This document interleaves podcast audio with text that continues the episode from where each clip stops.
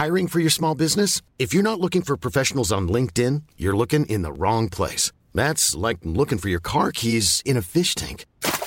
LinkedIn helps you hire professionals you can't find anywhere else, even those who aren't actively searching for a new job but might be open to the perfect role. In a given month, over 70% of LinkedIn users don't even visit other leading job sites. So start looking in the right place. With LinkedIn, you can hire professionals like a professional. Post your free job on linkedin.com/people today.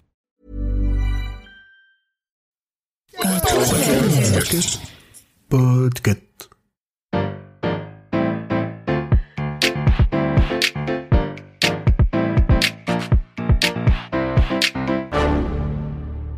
Bonjour, vous avez choisi la réponse D. Mais d'abord, écoutez la question. Aujourd'hui, sur la thématique littérature, la question est « Qu'est-ce qu'un livre vendu sous X ?» Bon, avant de te répondre sérieusement, parce que de nombreux auditoristes doivent se poser la question, non, cela n'a rien à voir avec le célèbre podcasteur au mystérieux pseudo, le bien-aimé Sous-X. Quoique, si, un peu. Parce que comme le célèbre podcasteur, les ventes de livres Sous-X se font incognito. Mais ce ne sont pas des publications anonymes. Dans le cas d'une vente Sous-X, il est question de mystère et de suspense. Et comme moi aussi, j'aime bien créer l'attente, je vais pas te donner la réponse comme ça de but en blanc. Mais je peux déjà te citer plusieurs livres qui ont été publiés Sous-X. Il y a Merci pour ce moment de Valérie Trierweiler, Murmure à la jeunesse de Christiane Taubira ou encore Mémoire vive d'Edward Snowden. Donc la vente Sous-X, c'est un truc qui concerne les livres de personnes liées à la politique ? Eh ben non, pas seulement, puisqu'elle a aussi été utilisée lors de la publication d'Ennemis publics, la terrible correspondance entre Michel Houellebecq et Bernard-Henri Lévy, et pour Les Quatre coins du cœur, un roman inédit de Françoise Sagan paru en 2019.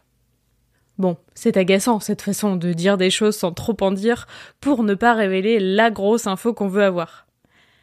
Eh ben, c'est une petite mise en abîme de ce que vivent les libraires dans le cas d'une vente sous X. Comme je ne suis pas aussi sadique qu'un représentant de maison d'édition, je vais t'expliquer ce que c'est. Pour commencer, allons chez notre libraire. Généralement, il ou elle prépare ses commandes plusieurs mois à l'avance, soit avec un ou une représentante qui travaille pour plusieurs maisons d'édition et vient lui présenter les nouveautés, soit grâce à un bon de commande qui présente les titres avec plein d'infos et des argumentaires pour donner envie. À ce moment-là, les libraires peuvent choisir de commander 1, 10 ou 1000 exemplaires d'un livre selon leur clientèle et leur envie de défendre le titre. Mais, dans le cas d'une vente sous X, il n'y a aucune de ces infos. Le livre est proposé en blind, en aveugle. Les représentants vont faire le teasing. C'est le livre d'une personnalité politique qui va peser hyper lourd dans les prochaines élections. Ou bien celui d'une grande autrice qui change complètement de genre et va bousculer son lectorat. Et il va falloir décider des quantités commandées en se basant seulement sur ça. C'est comme si vous alliez au resto et qu'on vous disait « Tu vas voir, c'est un plat inattendu, mais tout le monde va vouloir en manger, donc tu devrais en prendre pour au moins 10 personnes. » Derrière, ça peut être un très bon burger ou un gratin d'endives. Moi perso, je déteste les endives cuites.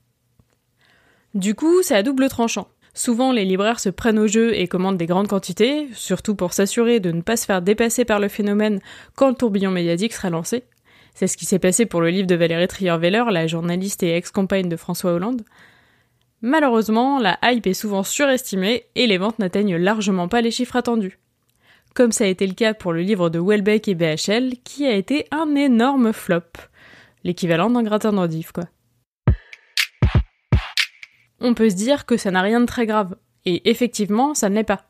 Mais ça fait partie de ces choses qui, entre guillemets, polluent le secteur de l'édition en occupant beaucoup de place médiatique, et physique aussi. De l'espace qui aurait pu être occupé par des livres un peu plus intéressants. Heureusement, tous les livres publiés sous X ne sont pas si inconsistants. L'autre intérêt de cette publication en toute discrétion, au-delà du fait de faire le buzz, c'est qu'elle peut permettre de protéger des contenus sensibles.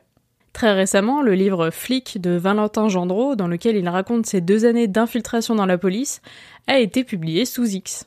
Je peux aussi citer à nouveau le livre d'Edward Snowden comme exemple, puisqu'on se doute que pas mal de monde pouvait avoir envie d'empêcher sa sortie ou de faire pression sur les éditorices. Du coup, avant même de le vendre, il faut réussir à fabriquer le livre dans la plus grande confidentialité. Au sein de la maison d'édition, seul un nombre très réduit de personnes va suivre le projet, là où d'habitude il y a toute une équipe.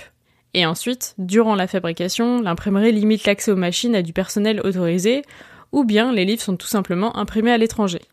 Une fois prêts à être vendus, ils sont empaquetés par palettes sous du blister noir, souvent étiqueté sous un faux titre.